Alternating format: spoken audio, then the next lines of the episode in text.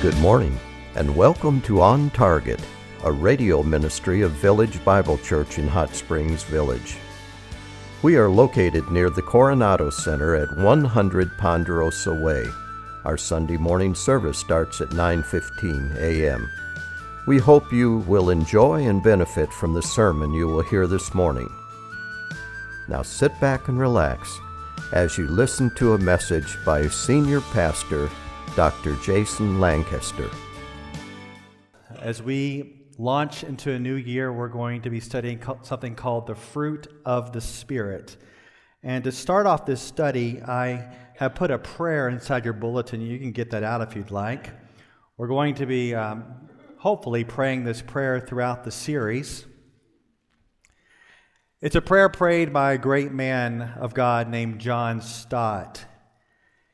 He used to pray this prayer every day. And as we begin, let's look and listen to this prayer. Heavenly Father, I pray that this day I may live in your presence and please you more and more. Lord Jesus, I pray that this day I may take up my cross and follow you. Holy Spirit, I pray that this day you will fill me with yourself and cause your fruit to ripen in my life love, joy, peace, patience, kindness, goodness, faithfulness, gentleness, and self control. It's a prayer we want to pray on a daily basis for God to make the fruit of the Spirit ripen in our lives. And may God do that work in us over the next several weeks. Let's go ahead and look again at the book of Galatians. The fruit of the Spirit comes from the book of Galatians. We spent all fall going through Galatians, and we pick it up today in Galatians 5 16 through 26. Throughout Galatians, Paul is trying to correct the false teaching that insists on the mandatory observance of the Old Testament law in areas of circumcision and observing of certain days. As you may remember, Paul pushes back strongly and argued that Jesus plus anything equals nothing. Salvation is by grace alone, through faith alone, in the finished work of Christ alone. Jesus plus nothing equals everything. Paul argues that those who put their faith in Christ for salvation alone are no longer under the law but are now led by the Holy Spirit.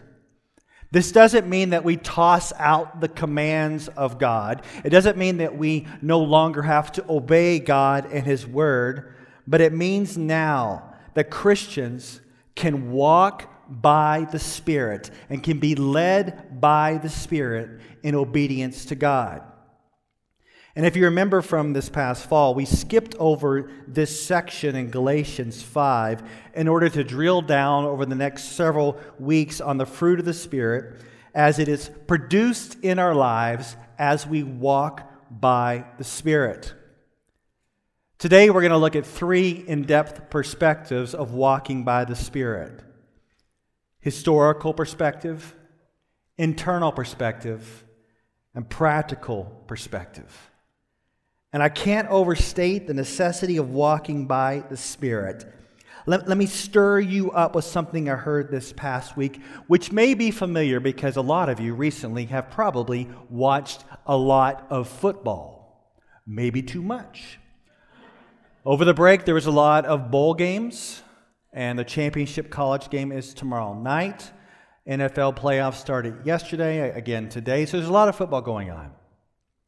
Imagine your favorite team. I don't know what team that is, but imagine your favorite team running out on the field and they are pumped up. They're hiving fiving each other, slapping each other on the helmets. They're so excited to be playing football. And the game begins, and the offense is out there. They're, they're in the huddle, and they're just riled up, pushing each other, getting pumped up to go and, and just play football. And the quarterback, he calls the play. Everybody in the huddle says, break and they run and go and sit on the sidelines. They sit there for a little bit and they're like, all right, let's go out again. They go out and they're pumped, they're screaming, they're yelling, they're slapping each other on the head, and the quarterback calls the play again, and they go back and sit on the sidelines. They never run the play.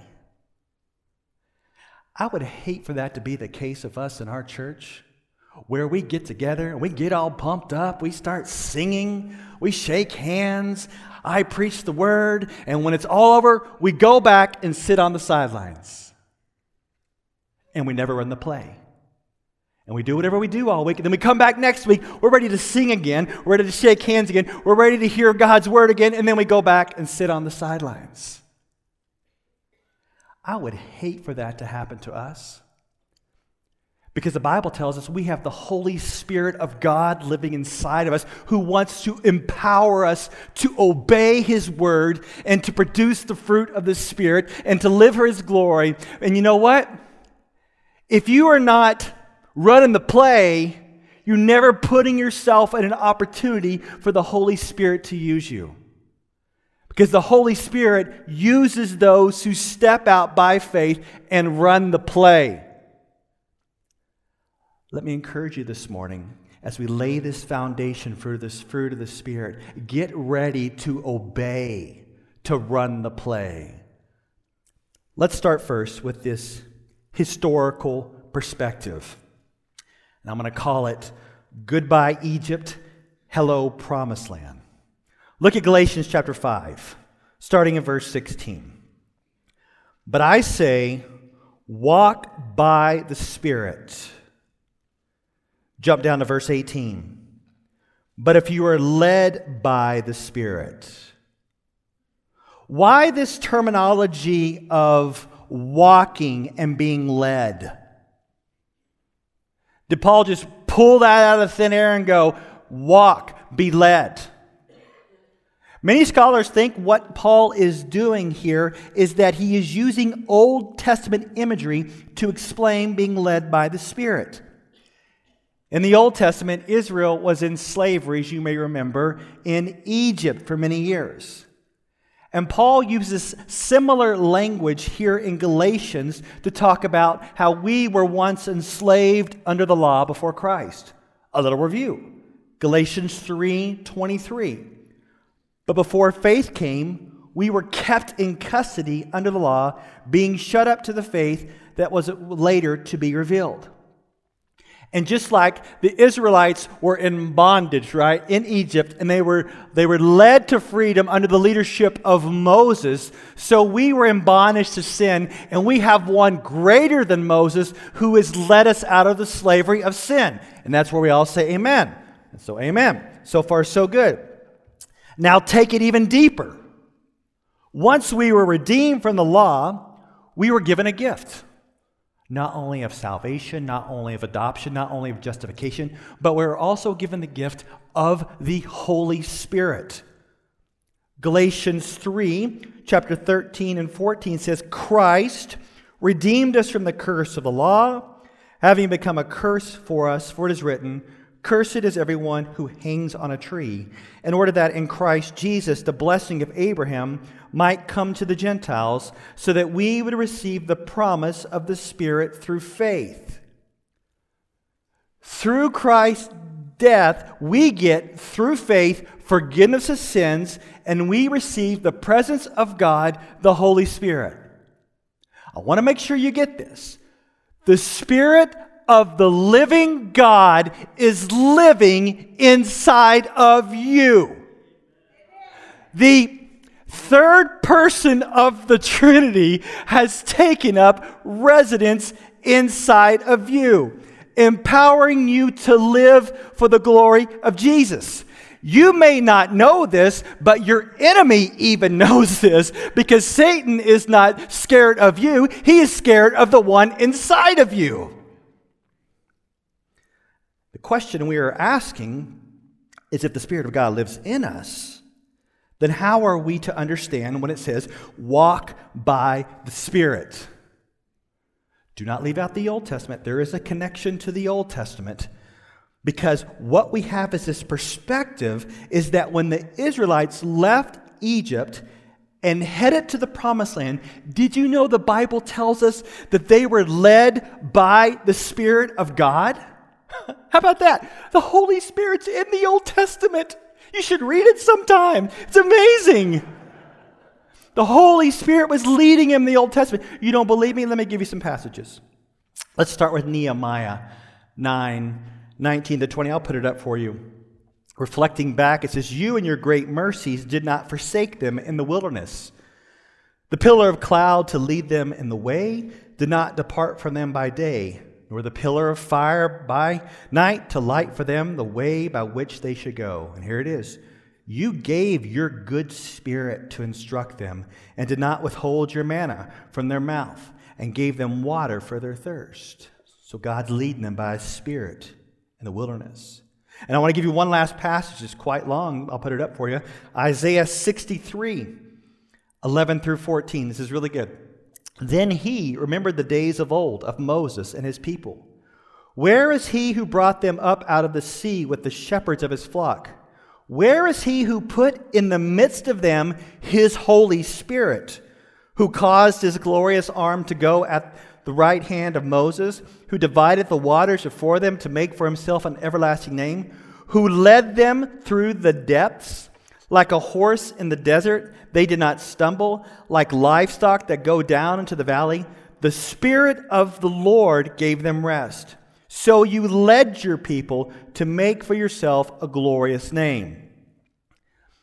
The historical perspective is God's Spirit leading his people out of Egypt into the promised land, and God's people followed the Spirit's leading. It was a great depiction. Some may even call it a foreshadowing of what was to come of Jesus Christ breaking us out from the bondage of sin, filling us with the Holy Spirit of God, and now we are led by the Spirit as well. And now we walk by the Spirit as we are headed to the promised land of our heavenly home. This means we are never to return to our past. Goodbye, Egypt but press on toward heaven. Hello, promised land. Do you understand that no matter how strong the pull of the temptation is in your life to return to your past, you can consistently say, Bye, Egypt. No matter what bondage, maybe it's sexual morality like my past, I cannot say, Well, I'm doomed to repeat my past. No, bye Egypt. Whatever addiction may be in your life, whether it's drugs or alcohol, you don't have to go back. Bye Egypt. Whether it's anger or greed, no, bye Egypt. I'm not going back. I'm now free through Christ, and I'm being led by the Spirit of God toward the promised land of heaven. I don't have to go back, and neither do you. That is a historical perspective. Understand, Paul is tying stuff in to the Old Testament. And the same Spirit who led them in the desert leads us today. And now we move to the internal perspective, which I'm calling the World War Z within. There was once a, a movie based off a book called World War Z. I don't know if you read the book or saw the movie. The Z stands for zombies which is the living dead walking around. Now, just in case you want to know, zombies are not real. All right, just want to clear that up real quick. But the plot of this book has to do with the war between the living and the living dead zombies, hence the World War Z. And in a sense, every Christian has a World War Z going on within them. Stay with me. I am about to explain zombie theology. Let's, let's look at the text again Galatians 5, verse 16. But I say, walk by the Spirit, and you will not carry out the desire of the flesh. For the flesh sets its desire against the Spirit, and the Spirit against the flesh. For these are in opposition to one another, so that you may not do the things that you please. Skip to verse 24. Now, those who belong to Christ Jesus have crucified the flesh with its passions and desires. Your old self, along with its passions and desires, have been killed. Your flesh, which is your sinful desires and passions, have been crucified with Christ. That means that your old sinful way of living no longer has to dominate you because your old self has been killed on the cross. Romans chapter 6, verse 6. Knowing this, that our old self was crucified with him in order that our body of sin might be done away with, so that we would no longer be slaves to sin. Yet, your old self acts like a zombie. It's dead, yet it tries to live and it tries to rule over your life again. And that's why we have this World War Z within. There is this internal war going on with the believer, with something that verse 16 calls the desires of the flesh, and verse 17 calls the desires of the spirit. So you have the flesh is this old centered me way of living and doing things, and the spirit is this new Christ centered way of doing life. And that conversion, you were given a new heart filled with the spirit, and that there's this war going on within you. If you ever think you're going to get to a point where you no longer have to war and fight to walk with Jesus, you're ignoring the reality of the scriptures. Because the scriptures are there's something going on within us that wants to usurp the life of the Spirit and dominate and go back to old ways. There's a war within, and the Bible uses that terminology.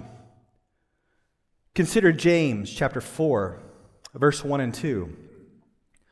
What is the source of quarrels and conflicts among you? Is it not the source, your pleasures, and look at this, that wage war in your members? You lust and do not have, so you commit murder. You are envious and cannot obtain, so you fight and quarrel. You do not have because you do not ask. Does that describe anybody? When you don't get your way, you want to fight. There's this war going on within the believer. But it's, it's not something we ultimately want. We ultimately want to follow Jesus. We ultimately want to obey. We ultimately want to be led by the Spirit. But this zombie flesh, always trying to make a comeback and trying to enforce its old ways. But the good news for us is that we are now a people who are led by the Spirit, which means that we can obey. So you can tell your zombie flesh, you are dead. You have no power over me. You do not have to go back to your old ways. You will not give in. My brothers and sisters, I want to make very clear that you understand me, that your temptations do not have to rule over you and they do not have to define you. We all face temptations that are common. You may think that you are special and you are unique and you have some type of temptation that no one else has ever experienced. You're wrong. Because there's this war going on with all of us, and temptations are common. And when the temptations come, you got to just say, no, that, that's dead. Do not ignore your temptations. I mean, look, if you knew some of the twisted temptations I have, I guarantee you there would be a mob riot and you would drive me out of town. And if I knew some of the temptations you have, some of you we'd stick in the prayer room and try to cast out demons. Others we would stick right in the back of that police car. Temptations are a reality in the Christian life as we are at war, but they're common to men and women. And the Bible tells us that we have power to say no, to stand up under these temptations, because get this God will always provide a way out. Never say that you have to give in to your temptation, because God will always provide a way out. The war is not so great that is going to overtake you because we are people filled with the Spirit and we can walk in the Spirit. So we have the historical perspective, we have the internal perspective, and now the practical perspective, or I'd like to call it no more entertainment farming. I'll explain that in a little bit, but look at some of the works of the flesh starting in verse 19. Now, the deeds of the flesh are evident, which are immorality, impurity, sensuality, idolatry, sorcery, enmity, strife, jealousy, outbursts of anger, disputes, dissensions, factions, envy, and drunkenness, carousing, and things like these, of which I forewarn you, just as I have forewarned you, that those who practice such things will not inherit the kingdom of God. These are some of the sins that used to dominate our lives in the old days of the flesh. These sins can be categorized in groupings, perhaps four groups. You have the sexual sins, you see them there, of immorality, impurity, sensuality. You have the false religion of idolatry and sorcery. You have the group of sinful attitudes and actions towards others, of jealousy, fits of rage, and anger. And you have the category of substance abuse and drunkenness. Get this it's not that Christians never fall back into these sins. Sometimes we think that once we get saved, we are never, ever, ever going to sin again. There are times where Christians fall back into these sins. Anybody get angry this last week? But these sins do not characterize your life. You are not habitually embroiled in these sins. If you find that your life was just described by all these sins and it is your habitual pattern of living and you do not care and yet you want to call yourself a Christian, Paul has something to say about that. Look what he says in verse 21 I forewarn you, just as I have forewarned you, that those who practice such things will not inherit the kingdom of God. So, if you're professing to be a Christian and your life is embroiled in these sins and you're habitually living these sins and you want me to give you some assurance that you're saved, I won't do it. And you say, well, are you're talking about someone losing their salvation? No! I'm talking about someone never having their salvation. Because a Christian though not perfect, will walk in the Spirit and not the flesh. And instead, we should be people of the Spirit. You see it in verse 22 and 23. But the fruit of the Spirit is love, joy, peace, patience, kindness, goodness, faithfulness, gentleness, self control. Against such things there is no law. I've heard it said that this list does not focus on what kind of performance we can achieve, but what kind of person we are. It's not about performance, but the kind of person you are. And this fruit is a package deal. The Spirit produces all these traits to grow in the believer. It's not just the Spirit going, you know, I'm going to give you a little bit of love and joy, but I'm not going to give you the rest. No, no. It's a package deal. You see, the Holy Spirit produces all these traits to grow in a believer, not just one or two. It's not about temperament. It's not about natural abilities, but about all the fruit being grown in the believer by the person of the Holy Spirit. It's about the Holy Spirit's ability, not your ability. It's about the Holy Spirit's ability, not your inability. So you say, I just can't do these things. It's not about you, it's about the Spirit of God living His life through you. Well, how? How does that work? It's one of full strength and full dependence. We know we have left Egypt and we have victory over our flesh in Christ, so we work hard to cultivate this fruit. You have a responsibility to love others. You have a responsibility to be patient.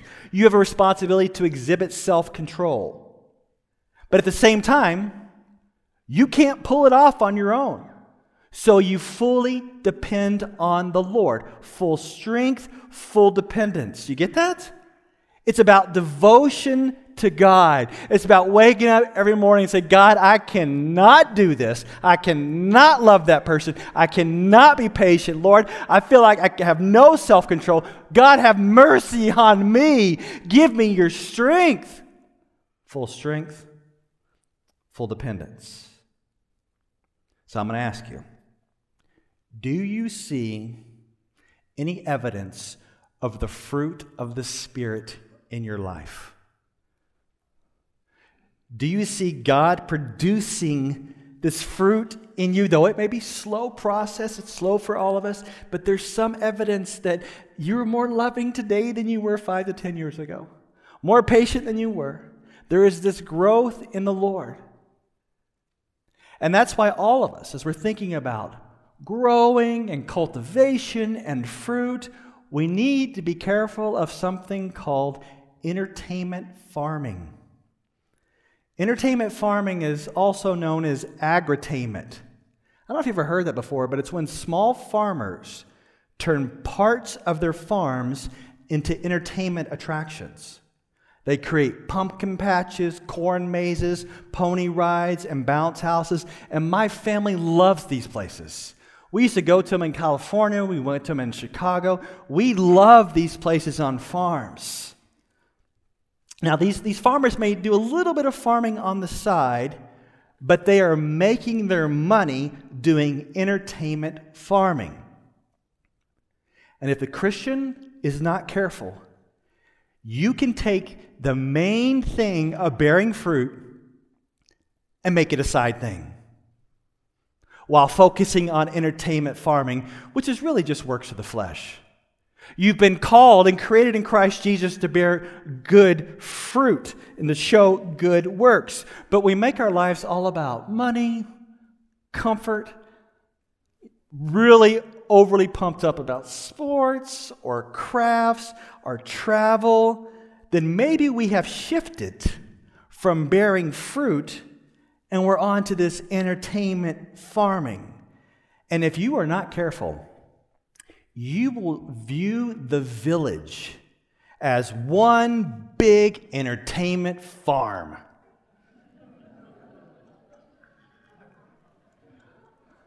I mean, really, when you moved here, do you think, I cannot wait to go there and bear fruit for the glory of God?